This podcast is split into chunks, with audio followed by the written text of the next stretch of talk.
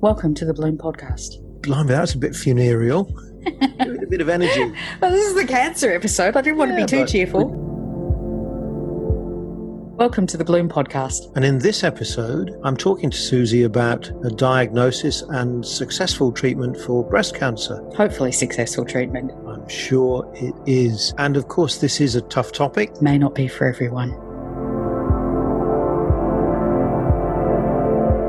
Hey, Susie, Hey, Steve.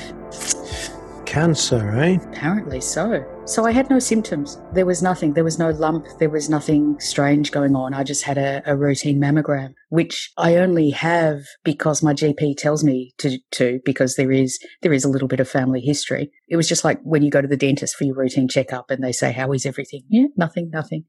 So I did the mammogram. This was at Christmas time last year. I got the phone call to come back in on the day of my work Christmas party. So I must say I was feeling a bit grim when everyone else was was very jolly. And you go back in and sit in your little robe and and read brochures that say it's almost certainly not cancer. Don't worry, most women who get recalled do not have cancer. So there's that all over the brochures. And then uh, there were more tests. There was uh, another mammogram, ultrasounds, biopsies, all this kind of thing but I, I didn't they i just didn't like what was happening i mean i could tell obviously i didn't like what was happening but they were saying that in most cases it's a don't worry it's probably not cancer in most cases it's a cyst or something like that and one of the things that you know they always tell you everyone tells you not to google but of course you do who, doesn't Google? I don't. Well, I, I Google anyway, even if I'm told not to. So maybe there are stronger people out there than me who who manage not to Google. I saw on Google that cysts are often smooth sided,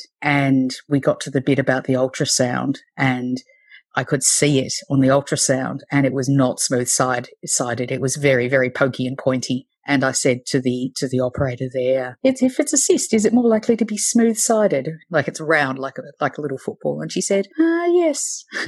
and I said, that one's not very smooth, is it? And she said, um, no. so, so I had a bad feeling. I had a very bad feeling, and then the results were pretty quick, um, just a couple of days later. And we went back in. This was this was in the time when my husband could come with me to appointments, um, which is not the case now. So we went in, and then they took us into this room. So there was me and him, and there was a a nurse counselor and a surgeon, and I, I remember looking at my husband thinking, I'm sure they don't give you two people if they're going to say, including a counselor, if they're going to say, no, you're fine, go home again. Um, so yeah, yes, it was, uh, it was positive. It was, uh, so it was a cancer. And what was that moment of diagnosis like? Pretty awful. Certainly for me, my life flashed before my eyes and, oh, the kids are so young and all this sort of thing, as you do. Uh, They were pretty clear that it was early but aggressive, that it would need aggressive treatment. Because it was right before Christmas, there was this big flurry of having to get into my GP, and it was literally just two days before they, or they were closing the next day, or something like that. And um, my GP actually uh, came back in specially to see me when she'd gone home to, to, and then she had to find a surgeon who was still working through Christmas and the break. So there was, it just became a very, um, lots of things that had to be done. I didn't go back to work. Um, I, I talked to my boss, who was fantastic, and just said, "Well, I'm not coming back in today," and or indeed before Christmas, and and so I didn't. I talked to my my close family and my line manager at work, but not more widely. I just didn't feel ready to be to be broadcasting this kind of thing. Hmm. Did it feel like a death sentence? Not once I, I once I found my my equilibrium again. I mean, I had a few sleepless nights, but because I've had both a close family member and uh, very good friends who I've seen go through this process and and come out and are still fortunately still with us, I I was working on the assumption that that, that would happen to me, that there would be a, a nasty treatment, but then I would be okay afterwards. And you mentioned the kids. I suppose that's that's what's up, uppermost in, in your mind, isn't it? The the thought that you you know how they are going to cope, that they are going to you know that they're going to be greatly affected by it. Yeah, and we've always been a pretty transparent family. We believe in in talking things through. So I talked to them and I, I started saying they found a lump. And my son said, Is it a tumor? Is it cancer? And I went, Whoa, what have what have you been doing at school? What have you been reading? But I was able to tell them that, like our family member, it's terrible luck, but I will be okay. So I was able to give them a lot of reassurance that I, at that point, didn't necessarily feel myself, but that was what I was able to say. And then my son said, "And does this mean does this mean my sister might get might get it as well when she's older?" So very perceptive questions there and that's always the, the sort of painful thing is worrying about worrying about your children really um, as a as a mother because that was also on my mind. So then, how long was it from diagnosis to surgery? So the diagnosis was just before Christmas, and I had the surgery in the break between Christmas and New Year. And uh, if anyone's listening to this who who's been through it, they'll they'll probably know that the order of events is different for everybody, and the treatment is different for everybody. In my case, they did the surgery first, and then chemo, and then radio. Other people have chemo, and then they have the surgery. So yeah, it was uh, finding finding a surgeon who was working in that break. My kids were away staying at their grandparents in New South Wales. So it was a good time to recover. Though for anyone who's who's in Australia, it was also the time of the fires, so that was uh, added an extra layer of anxiety on on what was happening because the kids were up in a country region. Then I sort of bounced back from the surgery, and then there was a weird period of waiting where they were running extra tests to see if I would need chemo or not. So they were saying, well, you might, you're probably going to need chemo, but just in case you don't, get prepared for radio straight away instead. They, there was a problem with the results, so they had to run it again. So it took longer than it should have. It took a couple of weeks of just waiting to find out if I was going to need chemo or not. So I went back to work at that time, didn't talk to anyone about it, just tried to sort of have a normal kind of life while spending the back of my mind wondering and worrying about whether I would need chemo. And then the, the result came through that, that yes, it's going to be chemo. I'm in a, a, a fortunate position that I was able to just take the time off work. Some people try and work through or work part time, and I just decided not to do that. Um, which was good as it turned out because I don't think I would have been able to. I was pretty, it, it knocked me over. I think I would have really struggled to, to to go to work at all in that period.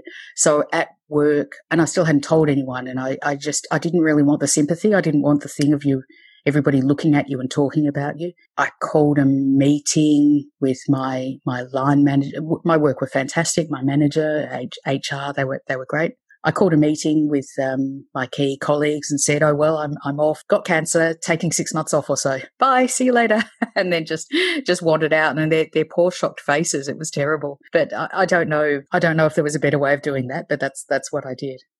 What was the most the most surprising or the the hardest things about the, the treatment regime?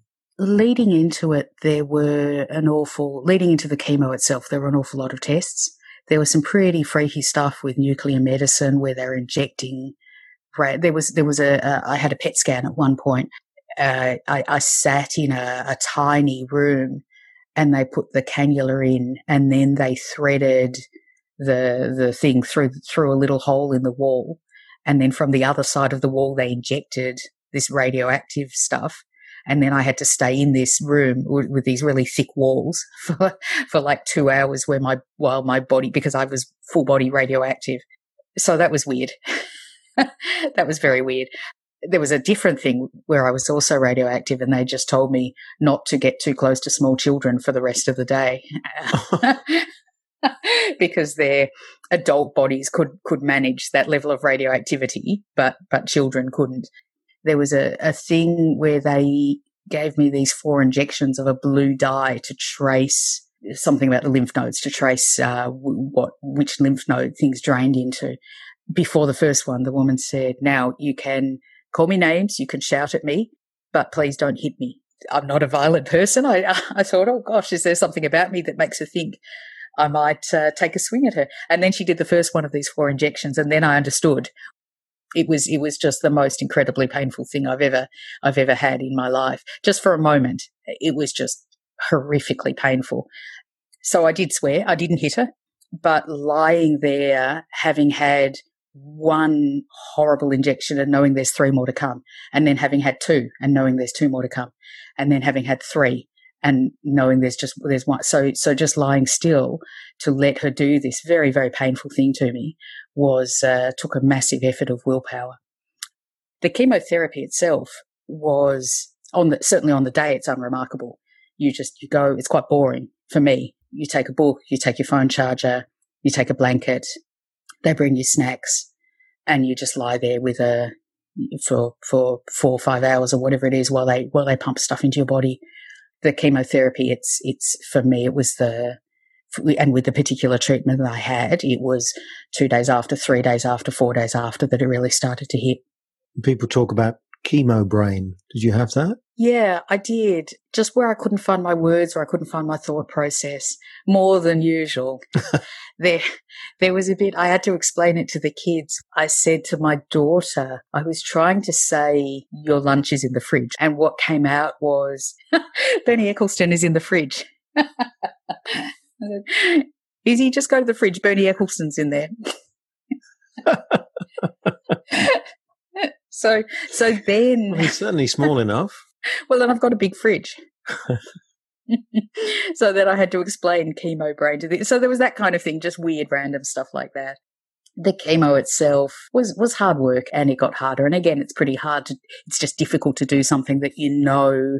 So going back in, but knowing that you're going to get progressively feel more and more ill and more and more weak. It was terrible. I hope to never ever have to do something like that again.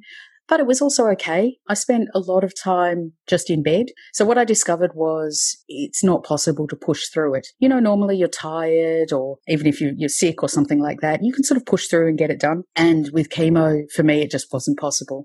So there was a day that I, I tried to push through it and accidentally passed out in the living room and had to be had to be carried back to bed. I took that as a little lesson and just um, rested a bit more. You're fortunate in that you had great support around you. I do feel very lucky considering that I had cancer, but yes, I do. in my in lucky cancer girl. Um, in my support, my, my husband is fantastic. He was built to be a carer. He's very practical. He doesn't, he's not squeamish, which is very useful when someone's having chemotherapy. You really need someone not to be squeamish. Uh, so he was really just doing all the, the family lifting, the, the running around with the kids and the food and, and working and keeping on me and lots of friends. People really come to the party, friends dropping off food and sending lovely gifts, all that stuff. I felt the support and, and the love of the people who care about me. One of the things that I guess most of us are aware of with chemotherapy is that it can mean you lose all your hair. How was that for you? That was that was kind of crap. I mean, I've had short hair before.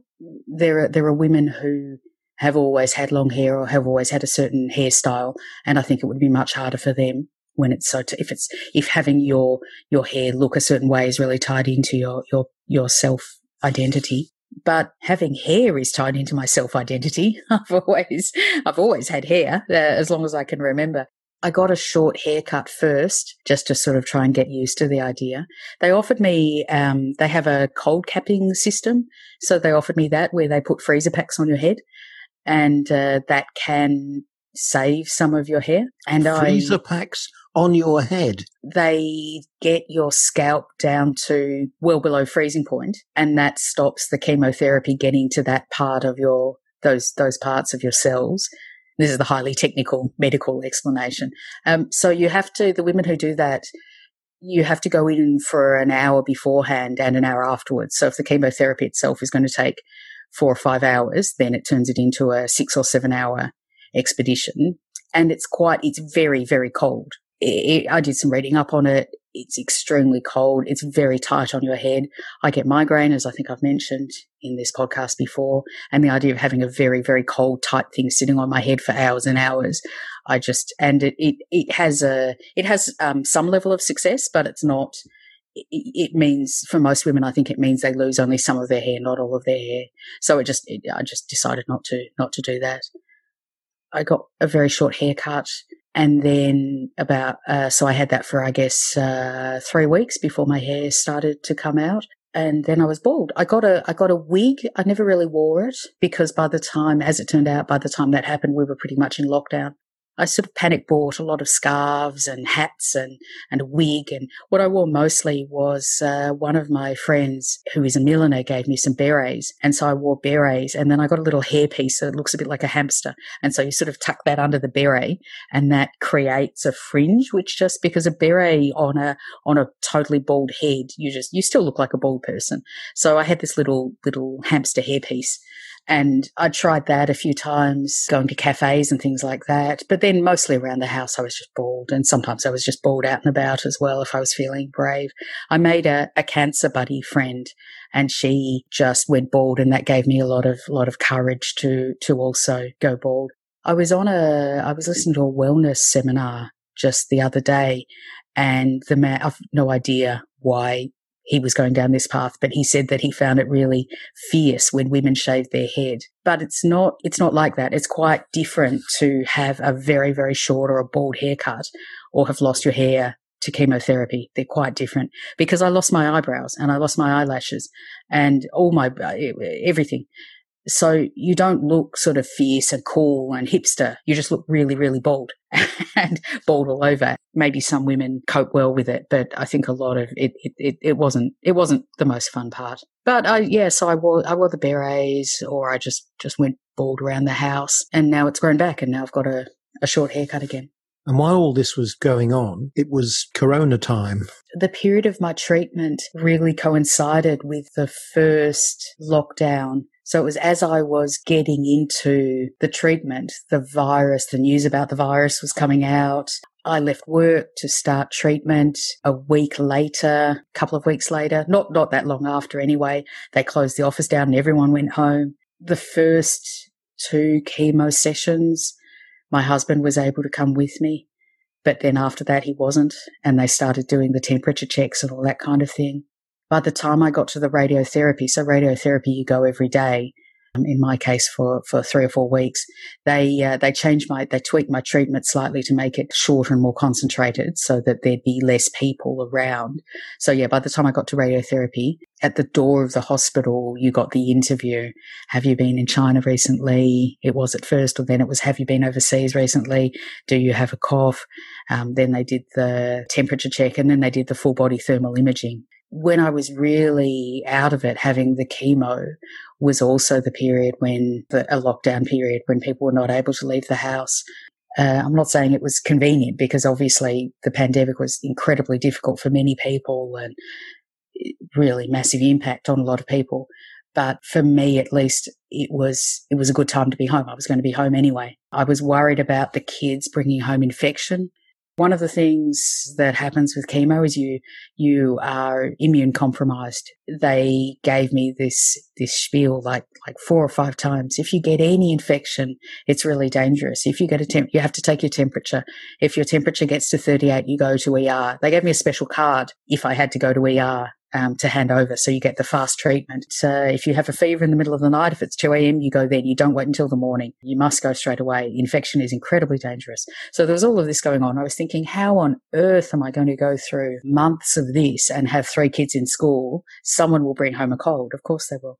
So we were just sort of getting into that and going, wow, how are we going to deal with that? And then the schools closed and, and the kids were all, were all studying from home. So in some ways it was, for me personally, it was convenient, I suppose, that these two things coincided. But at the same time, you were having to be extra, extra careful. But it was easier to do because I wasn't going anywhere or doing anything. We went very quickly to um, click and collect or grocery deliveries, which nearly killed my husband because he does love a shop.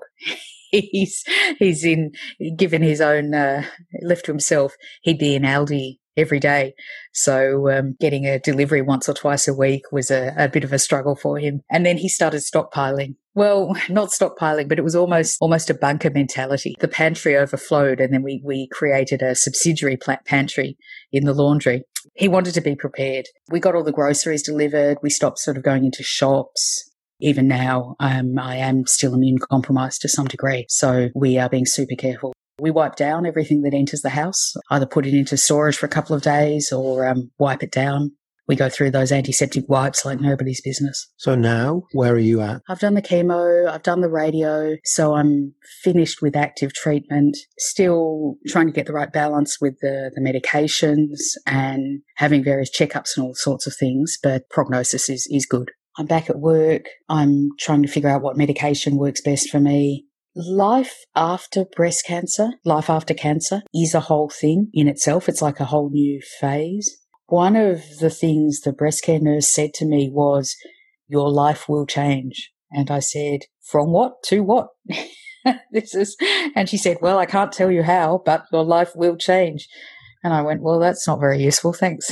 Thanks for trying, but um, I'm not sure what to do with that. So now I'm thinking, well, has my life changed or has it not? And I don't, I don't quite know what the answer is. I'm feeling pretty good. I'm doing physio to try and get my energy back and get my strength back and trying to work out what's the after effects of the treatment um, or the medication or whatever else. I'm not where I was. The oncologist says it takes 12 months really to recover from chemo. I feel so much more like myself than I, if I went back to into the active treatment phase, I feel much more like myself than I thought I would would ever be able to come back to. But yes, I, I suppose now I'm discovering what life after cancer is and how it has changed me. And I don't know what the answer is yet. But thinking back over the whole experience, Susie, what is it that worked for you that helped to keep you going, to keep you sane, to, to get you through this toughest of tough times? There's something there about knowing how to reach out, being willing to accept help. I joined a, a, couple of support groups, Facebook support groups that were really helpful. Had to be careful with when I was feeling up for reading because there's always bad news stories there if you look hard enough knowing when to when to talk about it and when I didn't want to talk about it. I did a lot of not talking about it. There were a couple of friends who I specifically said to them, I, I don't want to talk about how I am or how I'm feeling or what treatment I'm going through. Let's just have a normal conversation. Feeling strong enough to actually say that. So to ask for, for the help I wanted and really be explicit when I didn't want to just have days and days filled with cancer talk. I am very lucky in that my husband is, is a strong person and able to give me that very practical support. Like any, if someone, if you have something bad happen and you're not in a good personal situation, then it's going to be so much more difficult to process. Every cancer is different. How a person responds is different. Everybody's, everybody's medical treatment is different as well. You can't really compare other people might have a breast cancer that was very similar to mine in, in terms of the makeup or whatever else, but they might have ended up with quite a different treatment schedule. How I responded to this major health crisis, I think would be quite different to how, how the next person would respond. It's just so individual. Thanks for listening to the Bloom podcast. If you like us, tell a friend. And why wouldn't you like us? And why not? if you don't like us, Tell somebody you really dislike.